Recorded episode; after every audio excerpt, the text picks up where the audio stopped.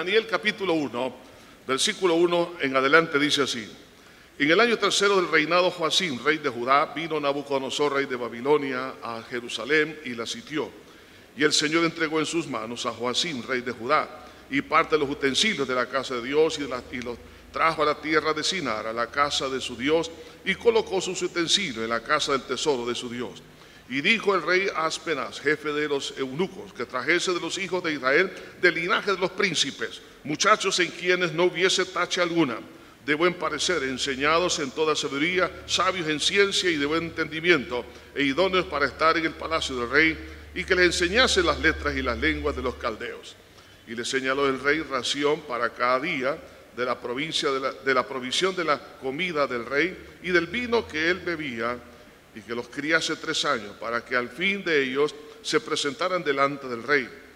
Entre estos estaban Daniel, Ananías, Misael, Azarías y de los hijos de, los hijos de Judá. A estos el jefe de los eunucos puso por nombre a Daniel Belsasar, Ananías Sadrach, a Misael Mesac y a Azarías Abednego.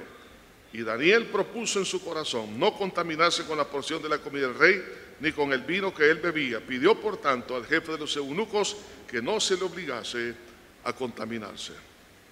Hace algunos años atrás, un médico estaba eh, pasando por un momento muy difícil en cuanto a su salud y era una enfermedad terminal. Y me dijo, pastor, lo triste me dice que el conocimiento de la medicina ahora se ha convertido en un boomerang para mí porque yo sé lo que viene. Ya me anticipo los sufrimientos, el tipo de medicamentos, el tipo de tratamiento y todo lo que ha de venir. El conocimiento hay momentos que se convierte también en nuestro enemigo en diferentes áreas. Y una de ellas, el conocimiento de nuestra, llamémosle así, inocencia, especialmente cuando hemos sido víctimas de injusticias por parte de otras personas. Ese conocimiento o esa vivencia de no ser la persona culpable, quiera sí o no, no le permite que su mente esté quieta porque está, está con muchas interrogantes. ¿Por qué me pasa esto a mí?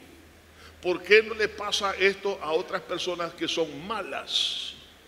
Si yo no he hecho nada, ¿por qué estoy sufriendo?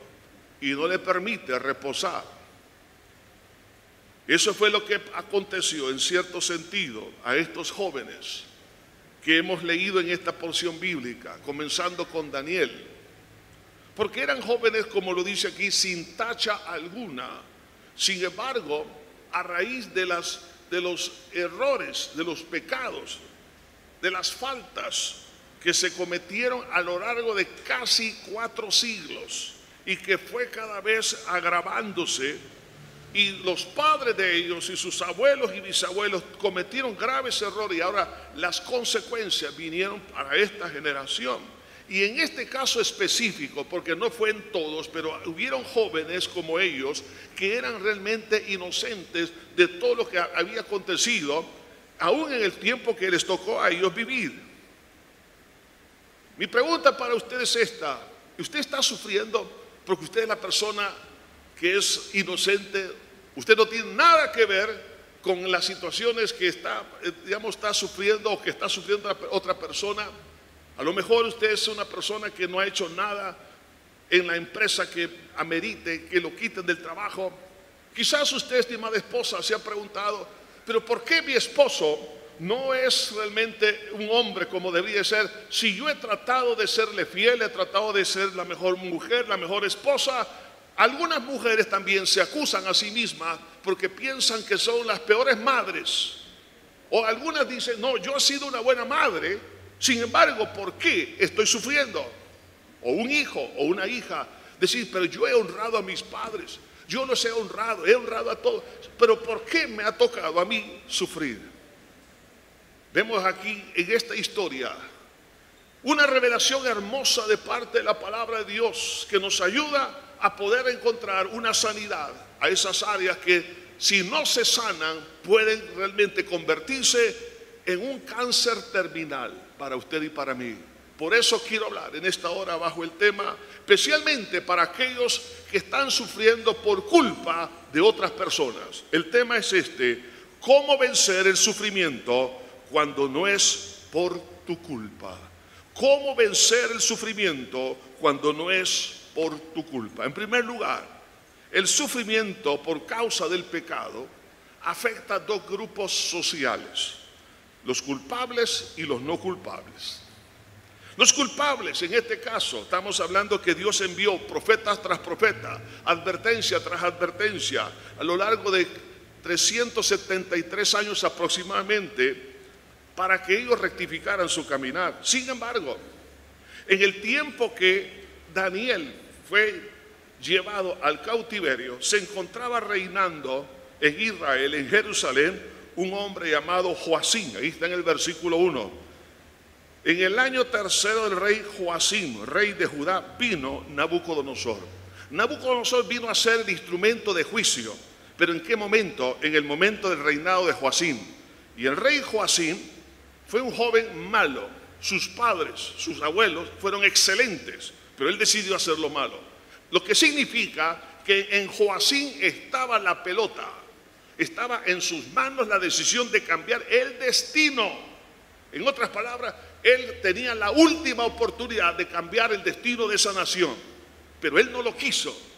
Quizás usted está en manos de una autoridad, como puede ser papá, mamá, el esposo, puede ser un maestro, puede ser un jefe, puede ser un gobernante, etcétera. Sin embargo, las decisiones que ellos tomen nos pueden afectar directamente. Y en este caso, Joacín era la última oportunidad. Y vino el juicio y como consecuencia se perdió el servicio en el templo porque los utensilios fueron llevados. El sacerdocio prácticamente fue eliminado. Hubo suspensión de todos los dones y ministerios. Hubo un sufrimiento para la parte inocente, de tal forma, como lo dice el versículo 3 en adelante, los que fueron llevados a Babilonia en lo que se conoce como la primera deportación, porque fueron tres, en la primera deportación como una medida política, fue llevarse a los intelectuales, llevarse a la clase alta, económicamente pudiente, a la gente que tenía liderazgo, a los príncipes, y dentro de ellos estaba Daniel y sus tres compañeros para poder realmente aplacar las revueltas que había en esa nación. Porque en el tiempo del rey Joacim, este fue un joven, un rey rebelde que quiso realmente, bueno, ah, tomar acciones totalmente negativas. En lugar de arrepentirse y cambiar su condición moral y la de toda la nación, lo que hizo fue tratar de reivindicar su soberbia y su orgullo, y eso llevó a la nación a la destrucción. Y el sufrimiento no solamente fue de Joacín, sino que se llevó a toda una nación al sufrimiento. Y es ahí donde entonces, que por un lado sufren los culpables, pero por otro lado sufren los que no son culpables. Porque dice el versículo 4, muchachos en quienes no hubiese tacha alguna. El rey Nabucodonosor da esta indicación Quiero que aquí en mi palacio, de los que han venido de Judá, que vengan jóvenes que no tengan tacha alguna, es decir, eran éticos en todo. Además de otras descripción que hace de un perfil muy especial. Pero dentro de ellos estaba Daniel. Sin embargo, este hombre, Daniel, este joven Daniel con sus tres compañeros, vieron la destrucción. La destrucción de toda una estructura eclesiástica, la destrucción de, todo el gobierno, la destrucción de todas las oportunidades que ellos habían tenido. Muy probablemente ellos vieron la muerte de sus padres, no lo sé, la Biblia no lo registra, pero estos jóvenes fueron arrastrados y llevados en cautividad. Piense por un momento que alguien que es inocente y que es una persona de bien a la sociedad, ahora lo ven como culpable y ahora Daniel va como un esclavo. La gente, lo más seguro, allá en Babilonia se burlaba. Ahí vienen los malos, ahí vienen los, bandidos, ahí vienen los criminales, ahí viene todo y acusándolo de todas cosas que no tenían nada que ver. Pero era un joven sin tacha y ahora estaba siendo humillado. Además de eso, fue sometido y tratado como un, como un esclavo, siendo príncipe. Las virtudes que vemos aquí en este versículo 3 son impresionantes. Príncipe, era intachable, eran carismáticos, intelectuales, idóneos para ser líderes y eran enseñables y entre otras cosas. Entonces estamos hablando de un perfil increíble, sin embargo estaban sufriendo por causa de los errores de los que estaban en autoridad sobre ellos. ¿Se ha preguntado usted por qué sufre? Algunos de ustedes están sufriendo por su autoridad. Puede ser el esposo. La decisión de un esposo puede afectar a la, esposa y puede afectar a los hijos. La decisión de un jefe ahí en el trabajo puede afectarlo a usted. Es más, puede llevar a la, quiebra una, una, empresa. Lo mismo puede suceder a nivel de una nación, un presidente, los gobernantes. Lo sucede aún en la, en la iglesia y todo eso. Entonces, en el caso de un pastor, en el caso de los diáconos, los líderes, todo eso. Entonces, por eso que el, liderazgo es tan importante porque es, puede ser para bien o puede ser para mal. Entonces estas autoridades que tenía Daniel, en el caso del rey Joacín, tomó malas decisiones. Tuvo la oportunidad en sus manos y la desaprovechó. Esto sucede a diario y no nos damos cuenta. Por ejemplo, un chofer, un motorista, puede ser culpable de un accidente y puede arrastrar aún hasta la muerte a los que van con él en ese vehículo, que son inocentes. Y muchos han muerto, otros han, han quedado mal heridos, con daños permanentes. Un piloto de un avión. Puede ser también el caso de una niñera que se le puso como autoridad para cuidar a un bebé. Pero un descuido puede llevar a un bebé a la muerte. Un cocinero ese cocinero está en autoridad, pero nos puede enfermar a todos del estómago. ¿Y qué culpa tengo yo? ¿Ah? Un padre, lo mismo. Un líder político. Lo que estamos viendo en Ucrania. Cuando uno mira las noticias y ve la gente que está sufriendo y vemos la muerte por muchos eh, familiares, las casas destruidas, la gente expresándose, está en mi casa, pero ya no tengo casa, hice todo mi esfuerzo, mi mejor esfuerzo para tenerle. Ahora realmente no tengo dónde vivir. Por culpa de ellos, no, por culpa de un líder. Entonces, cuando alguien está sufriendo, como estos jóvenes hebreos, entonces la pregunta entonces, que llevan en su corazón, ¿por qué? ¿Por qué? ¿Por qué? Y estos jóvenes que estaban viviendo experiencias porque había probablemente muerte de su familia en la primera invasión de Nabucodonosor. No lo sabemos, pero probablemente murieron algunos de ellos. Los separaron del seno de la familia, los separaron de su país, los separaron de su lugar, los separaron de su posición socioeconómica. Hubo despojo de sus propiedades, privilegios y trabajo. Hubo humillación y sometimiento a la vergüenza por la derrota, hermano, por cosas que ellos no debían. Estaban pagando platos rotos de otra persona. ¿Está pasando usted eso? ¿Qué es lo que hizo que estos jóvenes realmente prosperaran en un momento de mucha injusticia sobre ellos? Fueron sus actitudes. Y quiero, por lo menos, porque hay más, hablarle de seis actitudes correctas cuando usted es la parte inocente. Número uno, no reclamarle a Dios. No le reclame a Dios. Algunos dicen, ¿y Dios por qué permite esto? Dios no quería que esto sucediera. Por eso, por 373 años aproximadamente, Dios le mandó profetas para que no pasara eso exactamente. No le andemos echando la culpa. No, es que Dios dice, algunos sacan este versículo, es que sin la voluntad de Dios no se mueve una hoja de un árbol. Aún echándole la culpa de las cosas que Dios no tiene. Bueno, de verdad que Dios no tiene culpa de nada. Pero queremos culpar a Dios. Por favor, no le reclame a Dios. Guarde silencio. Al creer en la santidad y la justicia de Dios, Dios es santo. Él es santo, en Él no hay pecado. Él es justo, en Él no hay injusticia. Si hay injusticia en nuestro mundo, Puede haber injusticia en la familia, injusticia en el trabajo, injusticia en la iglesia, injusticia en el gobierno, injusticia en la, la universidad, en la escuela, donde sea, injusticia en la calle. Pero Dios es justo. Así dice la Biblia y así es. Él es tres veces santo. Entonces, tener esos conceptos, esas verdades fundamentales en nuestra vida arraigadas y decir, Señor, es que tú eres así a pesar de lo que estoy pasando. Eso es caminar en la palabra. No reclamarle porque sé que Dios es justo y Él es santo. Así lo dice la Biblia. Segundo, no voy a reclamarle a Dios porque quiero esperar que Dios me clarifique en su tiempo lo que yo no entiendo. En el libro de Job capítulo 10 versículo 13 dice, si pequé, tú me has observado y no me tendrás por impío de mi iniquidad. Si fuere malo, ay de mí.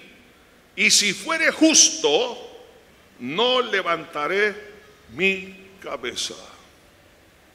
Si fuere justo, es decir, si fuere inocente, yo no me voy a levantar a reclamarte estando hastiado de deshonra y de verme afligido. ¿cómo es posible? Estoy hastiado de, deshonra y estoy afligido, pero aún así no me atreveré a reclamarte, Señor. Voy a esperar que tú me des la respuesta de lo que yo no entiendo. ¿Por qué me toca sufrir por, la, por culpa de otros? En el libro de Lamentaciones capítulo 3 versículo 21 está el mismo consejo y lo dice de esta forma. Bueno es Jehová a los que en él esperan, el alma que le busca. Bueno es esperar en silencio la salvación de Jehová. Bueno le es al hombre llevar el yugo desde su juventud, que se siente solo y calle, porque es Dios quien se lo impuso. Ponga su boca en el polvo por si aún hay esperanza. Ponga su boca en el polvo por si aún hay esperanza. Callar. No entiendo, sí. Pero si no entiendo, entonces mejor no decir nada. Esperar en el Señor. Pero porque si uno lo hace, puede llegar a pecar al reclamarle a Dios. Eso significa que no, también tengo que aceptar la justicia retributiva. ¿Por qué? Porque todos somos culpables de alguna manera, todos y, al creer que los que aman a Dios todo les ayuda para bien. Es decir, que aunque me está pasando algo malo, pero hay algo bueno que Dios va a hacer. Y además de eso, al creerle que Dios levantará mi, justicia cuando fuere tiempo, en otras palabras, Dios va a revelar mi inocencia en algo que yo no tengo nada que ver. Entonces Él va a, a sacar a luz todo esto. Y Job dice en el capítulo 14, versículo 7, porque si un árbol fuere cortado, aún queda de él esperanza, retoñará aún y sus renuevos no faltarán. Esperanza. Parece que ya no hay esperanza, pero cuando estamos en las manos de Dios, debo de saber que hay esperanza, en el futuro Dios nos va a revelar. Por eso el Salmo 37.5 dice, encomienda a Jehová tu camino y confía en Él, y Él hará. Exhibirá tu justicia como la luz y tu derecho como el mediodía guarda silencio ante Jehová y espera en él. Dios en su tiempo exhibirá qué cosa? La inocencia como la luz y su derecho como el mediodía. Habrá un momento en que Dios lo hará. Por eso la actitud correcta es silencio. No, no reclamarle a Dios, porque Dios no es culpable que otro me haya afectado. Segundo, comprender y aceptar las leyes espirituales a las que estamos ligados. Todos nosotros nacimos bajo la ley de la gravedad y para nosotros es normal, pero hay otras leyes que son de carácter espiritual que no las hemos asimilado. Una de ellas está en Romanos 12:5 y dice, si nosotros siendo muchos somos un cuerpo en Cristo y todos miembros los unos de los otros somos miembros, en otras palabras, tenemos una dependencia, como los miembros de un cuerpo tienen dependencia de otros, así también somos dependientes como raza humana, somos dependientes como iglesia somos dependientes como familia, como matrimonio, los unos de los otros. Y en el caso de la iglesia, todos somos miembros los unos de los otros, porque estamos en el mismo cuerpo que es el cuerpo de Cristo. En 1, en Corintios 12, 26 dice, de manera que si un miembro padece, todos los miembros se duelen con él. Y si un miembro recibe honra, todos los miembros con él se, gozan. Entonces, tanto la alegría como la tristeza llega a un miembro y todos son afectados por la alegría o por la tristeza. Se da cuenta que hay, golpes que uno recibe en el cuerpo y lo primero que uno hace, especialmente cuando estamos tratando de jugar fútbol, digo tratando porque no somos profesionales. A mí, dos años atrás, en el tiempo del encerramiento, me puse a jugar fútbol aquí con los, de construcción y me afecté el tobillo y me dolió. Creí que me había fracturado. Entonces, bueno, pero gracias a Dios no, pero lo primero que uno hace es, ay, ay, ay, ay, como, uno aquí le pone la mano en el pecho, pero es abajo. Es que cuando se duele un miembro, se duele todo, ¿no? No, se duele todo. Así también, cuando un miembro comete un error, afecta a los demás miembros. Si un miembro en la familia comete un error, afecta a la familia. O si hay una alegría en la familia de uno de los miembros, toda la familia se alegra. Lo mismo es en la iglesia, lo mismo es a nivel nacional, a nivel de la raza humana. Entonces, comprender que estamos ligados como una familia o como un cuerpo es importante. Comprender que estamos ligados como una raza y como una nación. Por ejemplo, hermanos, el COVID. ¿Qué culpa tiene aquellos hermanos que ya murieron por, por el COVID? Se dice, yo no lo sé, pero algunos comentarios, unos dicen que sí, otros que no, que es un virus manipulado en laboratorio. Claro, si eso es así, yo no lo sé.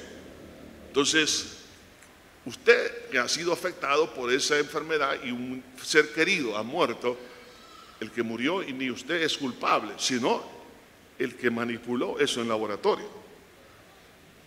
Ahora, eso no significa que no vamos a ser afectados, pero ¿cómo voy a manejar esta situación? Por ejemplo, en el caso de la relación de Adán y la humanidad, dice Romanos 5:12, por tanto como el pecado entró en el mundo por un hombre, y por el pecado la muerte, así la muerte pasó a todos los hombres por cuanto todos pecaron.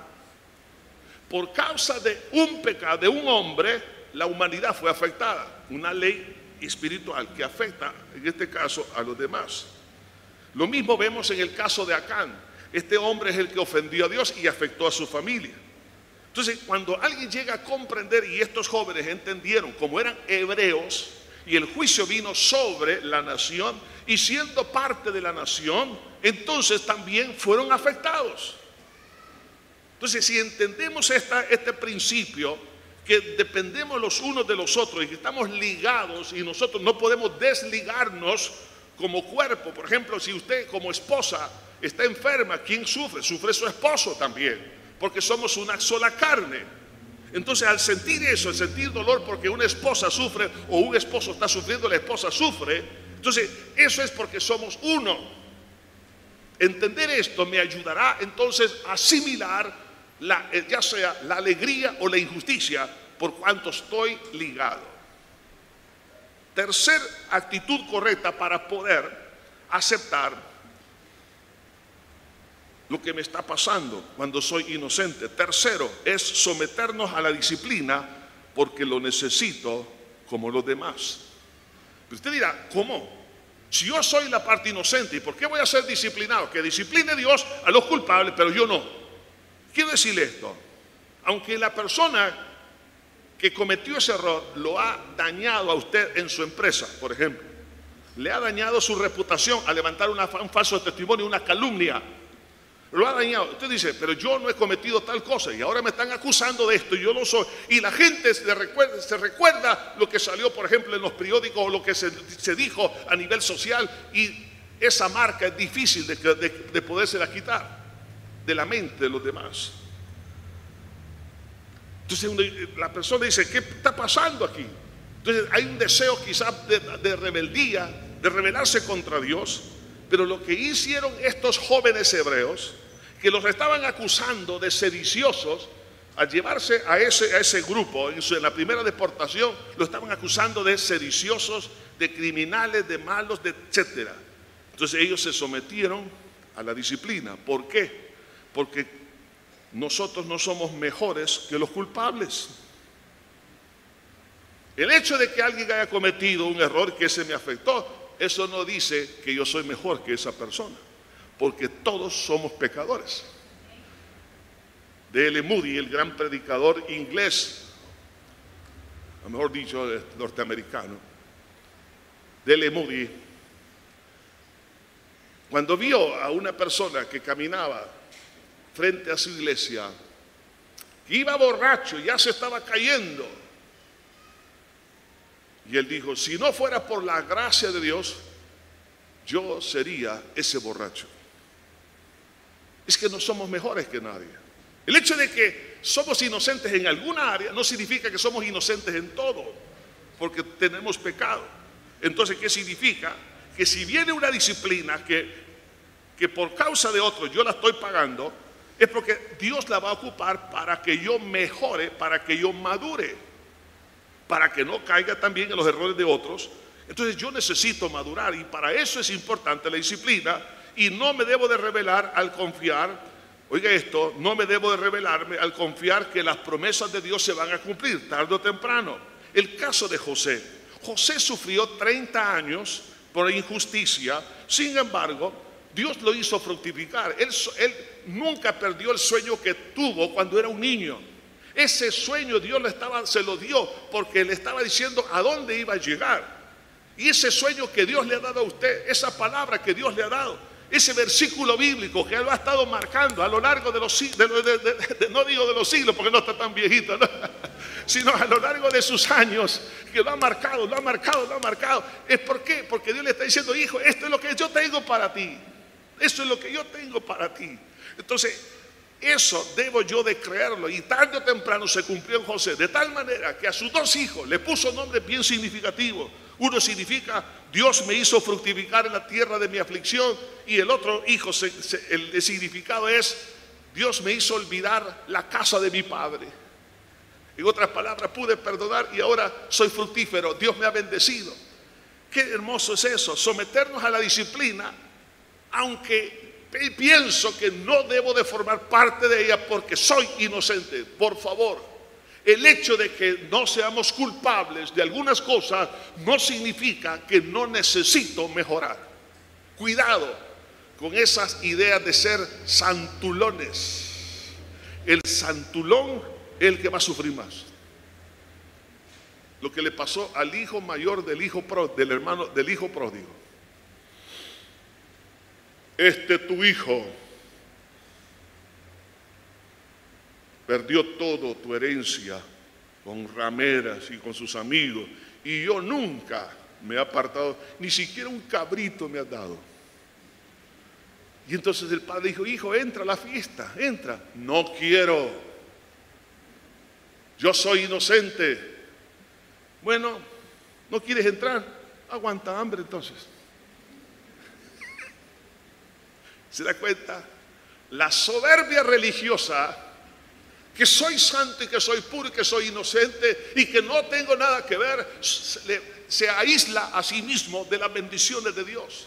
Por eso, sometámonos a la disciplina. Digamos, Señor, si le está cayendo a todos, me caiga a mí también, pero Señor, algo, de algo bueno voy a sacar de todo esto. ¿No le pasó a usted cuando era tal vez un niño que tal vez el padre estaba disciplinando a un hermano, a una hermana, y de repente un cinchazo le cayó por accidente? ¿Y qué decía mi papá? Bueno, por algo, hijo, por algo. Te va a ayudar. Amén. Amén, dije yo. Cuarto, cuarta actitud, no comprometer nuestras convicciones. El versículo 5 dice, y, el- y le señaló al rey ración cada día de la provisión de la comida del rey y del vino que él bebía, y que los criase tres años para que al fin de ellos se presentase delante del rey. La comida en aquel entonces, especialmente de los reyes, se dedicaba a los ídolos, es decir, a los demonios. Y lo cual implicaba que al participar de esa, esa comida consagrada o conjurada a los demonios, implicaba en forma muy subliminal tratar de cambiar o comprar la fe de otra persona a cambio de poner la fe en los demonios. Entonces, vemos aquí un intento diabólico de cambiar la fe. Hace años, aquí en nuestro país, ocurrió algo que me llamó a mí la atención porque estaba desacreditando una marca, y no la voy a mencionar, de una leche aquí salvadoreña. Salió en los periódicos, el problema es que había aparecido agua oxigenada en la leche. Dije, agua oxigenada. En mi mente, ¿sabe qué, qué, qué piensa usted si le dice, ah, sale agua oxigenada en la leche? Mi mente dijo, lo más seguro, la ubre tenía infección. Y le habían puesto agua oxigenada a la ubre de la vaca para ordeñarla y ahí se fue. No solamente el agua oxigenada, sino el pus que había ahí. Entonces dije, la dije. Pero yo me, pues, me puse a pensar, ¿No será, podría ser esto? No lo, yo no lo, puedo asegurar, no, no, no estoy afirmando nada. Pero dije, ¿no será que esta es una estrategia de mercado para poder introducir otra marca de leche? Eso yo lo, lo pensé. Efectivamente, un mes después estaba entrando otra nueva marca de leche aquí en el país, sustituyendo la otra. Meses después encuentro a un hermano ganadero y le hice esta pregunta, ¿y por qué aparece agua oxigenada en la leche? Entonces él me explicó, cuando ordeñan las vacas en las fincas y deben de llevar la leche lo más rápidamente posible a la planta procesadora, porque si no se daña, especialmente en invierno cuando los ríos se crecen o ha habido un desperfecto mecánico, y no alcanzan a llegar con la leche recién ordenada, ordeñada en la madrugada, se daña. Y cuando se daña, le ponen algunos agua oxigenada para que no exista una proliferación de bacterias. Entonces, así como entonces la llevaba, entonces ahora entendí el porqué del agua oxigenada. Pero si fue así, yo no lo sé desacreditar una marca para introducir otra, eso es lo que hace el diablo. Desacreditar, por ejemplo, el Evangelio para introducir lo satánico. ¿Te das cuenta? Mira, tú nunca te has apartado de los caminos de Dios, tú eres una persona recta, justa en todo. Sin embargo, estás enfermo. ¿Dónde está tu Dios? Mira cómo te tiene ¿No fue lo que le dijo la, mujer de Job? Mira cómo Dios te tiene, maldice a Dios y muérete. ¿No será la misma tentación que está llegando a usted? Y en este caso, no solamente estaba el enemigo acusando a Dios mismo para que ellos cambiaran de sus convicciones y, y las pudieran realmente abandonar como hoy en día. No es cierto que algunos dicen, mira, los cristianos, mira lo que están haciendo la iglesia evangélica, mira lo que pasó aquí, mira lo que pasó allá. Este y cuantos malos testimonios. ¿Para qué? Para que la gente pueda cambiar.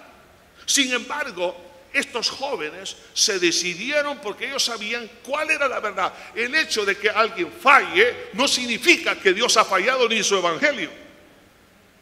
Aunque ellos estaban sufriendo la separación de su familia, de su país, ellos realmente, eh, estando allí en el gobierno, oiga esto, Después de venir como esclavos, los llevan al gobierno. Entonces, ahora estamos hablando del gobierno de Babilonia, un gobierno que abarcaba desde Irak hasta Egipto y todo parte de lo que es Eurasia, enorme.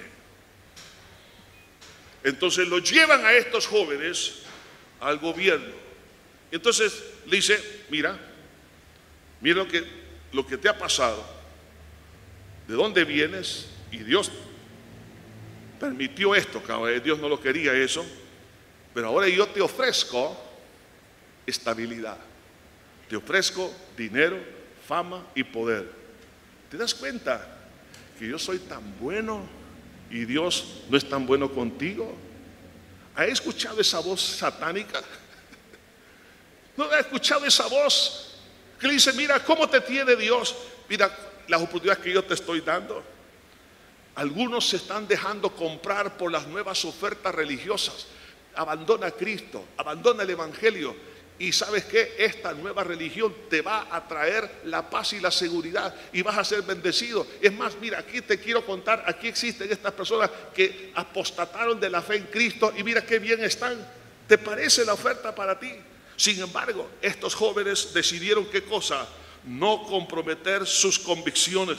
¿Por qué? Porque más adelante ellos mantuvieron su firmeza espiritual a pesar que estaban sufriendo la separación de su familia y de su nación. Pero ellos realmente no se dejaron comprar. Iglesia de Cristo, no se deje comprar por Satanás, por nada. Jesús dijo, sé fiel hasta la muerte y yo te daré la corona de la vida.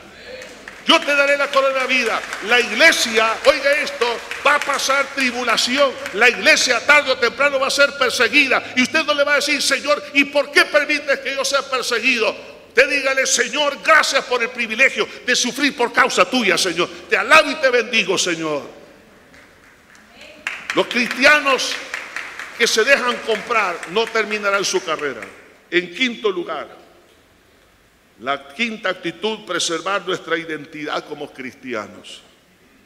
Entre estos estaba Daniel, Ananías, Misael, Azarías, de los hijos de Judá. A estos el jefe de los eunucos puso por nombre a Daniel Belsasar, Ananías Sadrach, a Misael Mesac y a Azarías Abednego.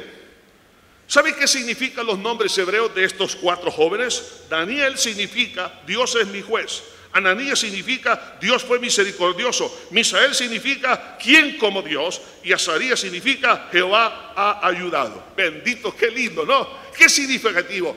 O sea, ellos estaban identificados con su fe. Pero ahora viene la estrategia del enemigo para sustituir su identidad. Y les cambian el nombre. Y le ponen a Daniel Belsasar. ¿Y qué significa ese nombre babilónico? Quien quiera Bal perdón, quiera Bel proteger al rey. ¿Quién era Bel? Un ídolo babilónico. Sadrach, que significa mandato del dios Akú. Mesec no se sabe qué significa. Y Abednego significa siervo de Nego, otro demonio. Entonces, Satanás, ¿qué es lo que va a querer? Que nosotros abandonemos nuestra identidad como cristianos y caigamos en la apostasía. Que usted no se deje comprar persevere hasta el final. Mantengamos nuestra identidad, aunque no haya vacas en los corrales. A mí las vacas no me dan identidad. La identidad no está en el fruto de la vida. No está en nuestra identidad como cristianos, no está en el lugar donde vivimos, en el vehículo que andamos, no está en los zapatos, no está en la, en la, ropa, no está en eso. Nuestra identidad está que nuestro nombre está escrito en el libro de la vida y tenemos al Espíritu Santo morando en nuestro corazón. Somos hijos de Dios, bendito sea su nombre. Así que Preservemos nuestra identidad. El diablo va a querer cambiar nuestra identidad y no la permitamos, porque el que cae en apostasía tiene gravísimos problemas eternos. Y en último lugar, negarse a sí mismo para honrar a Dios. En el versículo 8 dice, y Daniel propuso en su corazón no contaminarse con la porción de la comida del rey, ni con el vino que él bebía. Pidió por tanto al jefe de los eunucos que no se le obligase a contaminarse decidió Daniel no contaminarse, a pesar de ser inocente en todo este proyecto. En el momento que él se negó a sí mismo, lo que estaba haciendo era voy a honrar a Dios. ¡Qué maravilla! Es el principio de la sabiduría. El principio de la sabiduría es temer a Dios, es decir, honrarle. Voy a decidir honrar a Dios aunque estoy sufriendo.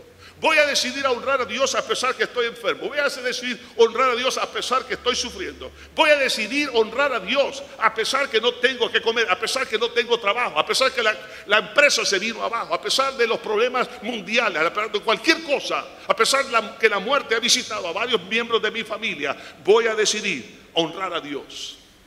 Honrar a Dios. Me niego a mí mismo y voy a honrar a Dios. Como consecuencia, de todas estas cosas que ellos hicieron, los resultados maravillosos es, y solo lo voy a mencionar, no tengo tiempo para entrar en más detalle, fueron favorecidos por la mano de Dios. Versículo 9. Y dice, y puso Dios a Daniel en gracia y en buena voluntad con el jefe de los eunucos. El favor de Dios va a estar sobre estos hombres y estas mujeres que son inocentes, pero que supieron manejar la situación. Además de eso, van a, ser bendecidos por la intervención milagrosa de Dios. Del versículo 10 al versículo 14, usted se da cuenta que como Dios lleva a estos jóvenes al palacio. Vemos también el triunfo académico por, por la capacidad intelectual dada por Dios, no, no por sí mismo. Del versículo 17 al 20, dice aquí la Biblia que cuando les pasó el examen final a estos jóvenes, los halló diez veces más sabios que todos los magos y astrólogos de todo el imperio. Oiga bien esto, la paz que ellos hicieron, oiga, fue diez veces mejores que todos los alumnos que habían desde Irak hasta Egipto y todo lo que es el, casi todo Eurasia. No hubieron hombres más inteligentes. ¿Por qué? Porque el que decide honrar a Dios, el que no se queja, aquel hombre, aquella mujer que sencillamente no entiende por qué está sufriendo y no le reclama a Dios, comprende y acepta las leyes espirituales a las que estamos ligados, se somete a la disciplina de Dios, se compromete, es decir, a no vender sus convicciones, preserva su identidad y se niega a sí mismo con tal de honrar a Dios, Dios lo va a favorecer, Dios lo va a bendecir milagrosamente, Dios lo va a ayudar a triunfar donde usted nunca pensó que iba a triunfar. Además de eso, lo va a poner en una posición de privilegio permanente, porque a partir del versículo 20 al versículo 21 encontramos a Daniel no solamente en el imperio de los medos, de, de lo que es los caldeos, sino de los medos y los persas. En otras palabras, los gobiernos vienen y los gobiernos van, pero aquel que está en la voluntad de Dios permanece para siempre y Dios lo va a usar en donde quiera. Y lo más grande no es eso. Lo más grande en la vida de Daniel que fue ser instrumento de Dios. Nunca él pensó que cuando fue llevado en cautividad iba a llegar a ser el gran profeta Daniel, no en Jerusalén, sino en la cautividad. ¿Qué le parece? Ahí Dios le revela, ahí Dios le revela el bosquejo profético de todas las naciones y, de la, y también sobre el destino de Israel. En otras palabras, el libro de Daniel viene a ser como el equivalente del Apocalipsis del Antiguo Testamento. Maravilla. Este hombre nunca pensó hasta dónde iba a llegar. Oiga, usted no sabe a dónde Dios lo va a llevar. Si usted está sufriendo por causa de una injusticia, usted no tiene culpa, pero no se justifica, sino que da los pasos que hemos mencionado y pone su boca en el polvo y hace lo que tiene que hacer. No se preocupe. Dios sabe exaltar a sus hijos y a sus hijas. Iglesia, vamos a pasar momentos difíciles. La iglesia no son los edificios. La iglesia no son los medios de comunicación. La iglesia son las almas redimidas con la sangre de Cristo. Y aunque pasemos por el valle de sombra y de muerte, no temeremos mal alguno porque nuestro destino está en Cristo, mi Señor. Y aunque la iglesia llegue a pasar por momentos de persecución, la iglesia seguirá. Y un día de estos, Cristo viene por su pueblo. Y luego Cristo vendrá con su iglesia a reinar para siempre. Por tanto, digámosle, Señor, si por las decisiones de las personas que están sobre mi cabeza a nivel de familia, a nivel de empresa, a nivel de, la, de gobierno, a nivel de la empresa privada, a nivel de la iglesia, y fallan, pero tú no me fallas. Por tal razón yo me someto a tu voluntad y tomo estas decisiones importantes, Señor. Y Dios nos encaminará hacia esa tierra prometida que fluye leche y miel, que es su presencia. Señor, te adoramos, te bendecimos, Señor, en esta hora. Queremos, mi Dios, que tú puedas traer sanidad. Mira, Señor, aquel corazón que, no sé por qué, pero que esta semana le dieron un diagnóstico donde pensaba que ya estaba totalmente curado, sanado y que no había ningún problema y ahora hay un diagnóstico muy reservado. Y dice, ¿por qué? Tuve la esperanza que ya había salido de esto y ahora viene este otro golpe. A lo mejor otro tipo de noticia, vivencia, experiencias y usted cuando más ha querido estar cerca de Dios, ha estado ahora bajo un ataque infernal, infernal. Estos cuatro jóvenes estuvieron bajo un ataque infernal. Y no solamente a esta altura el capítulo 1, sino posteriormente a ellos también. Se mantuvieron. Por ello, mi Señor, te pido en este día que tú levantes el corazón de tu hija, de tu hijo. Dale fuerzas ahora. Gracias Señor. Padre, en tu nombre tomamos la decisión de no reclamarte. Dos, tomamos la decisión de comprender y aceptar que estamos ligados los unos de los otros. Tres, someterme a la disciplina como los demás. Cuarto, no comprometer mis convicciones. Quinto, preservar nuestra identidad como cristianos. Y sexto, negarme a mí mismo para honrar a Dios. Señor, este día hacemos, Señor, solemnemente una decisión. Que así sea en nosotros. Y que nos encuentre sobre todo fiel, pero no tanto por nosotros, Queremos serte fiel porque tú eres Dios. Porque tú eres fiel y santo y justo. Y porque tú te mereces todo, Señor. Y no vamos a permitir que los demonios y las falsas doctrinas y cualquier cosa que venga, Señor, nos arrebate. Sobre todo, que quieran nublar la dignidad que tú tienes y que tú eres. Por ello, Señor, queremos pelear hasta la muerte. En el nombre poderoso de Cristo Jesús, trae ahora fortaleza a tu hija, a tu hijo, Señor. Ahí donde está, hermano, si usted dice, Señor, decido honrarte en la tierra de mi aflicción. Si usted tiene esa disposición, póngase de pie ahí donde está. Y diga, sí, voy a decidir honrar a Dios en medio de mi aflicción y mi dolor y allá en casa o fuera de casa, tome una decisión.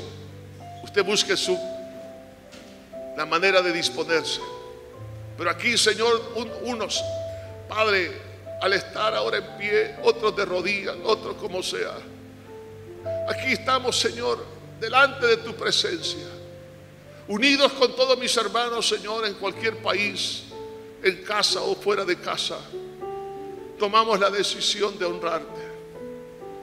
Dios eterno, perdónanos por todo reclamo verbal o a nivel de pensamiento. Perdónanos, Señor, por creernos más justos que el culpable. Perdónanos, Señor. Límpianos con tu sangre toda prepotencia y soberbia. No queremos, Señor, seguir engañándonos a nosotros mismos. Por ello te adoramos, te bendecimos, mi buen pastor. Gracias, gracias. Bendice a tu iglesia. Trae fortaleza a cada uno. En el nombre de Jesús. Amén y amén. Le recomiendo, siga orando en casa, donde quiera que llegue, derrame su corazón delante de Dios. Un abrazo a todos, que Dios me los bendiga.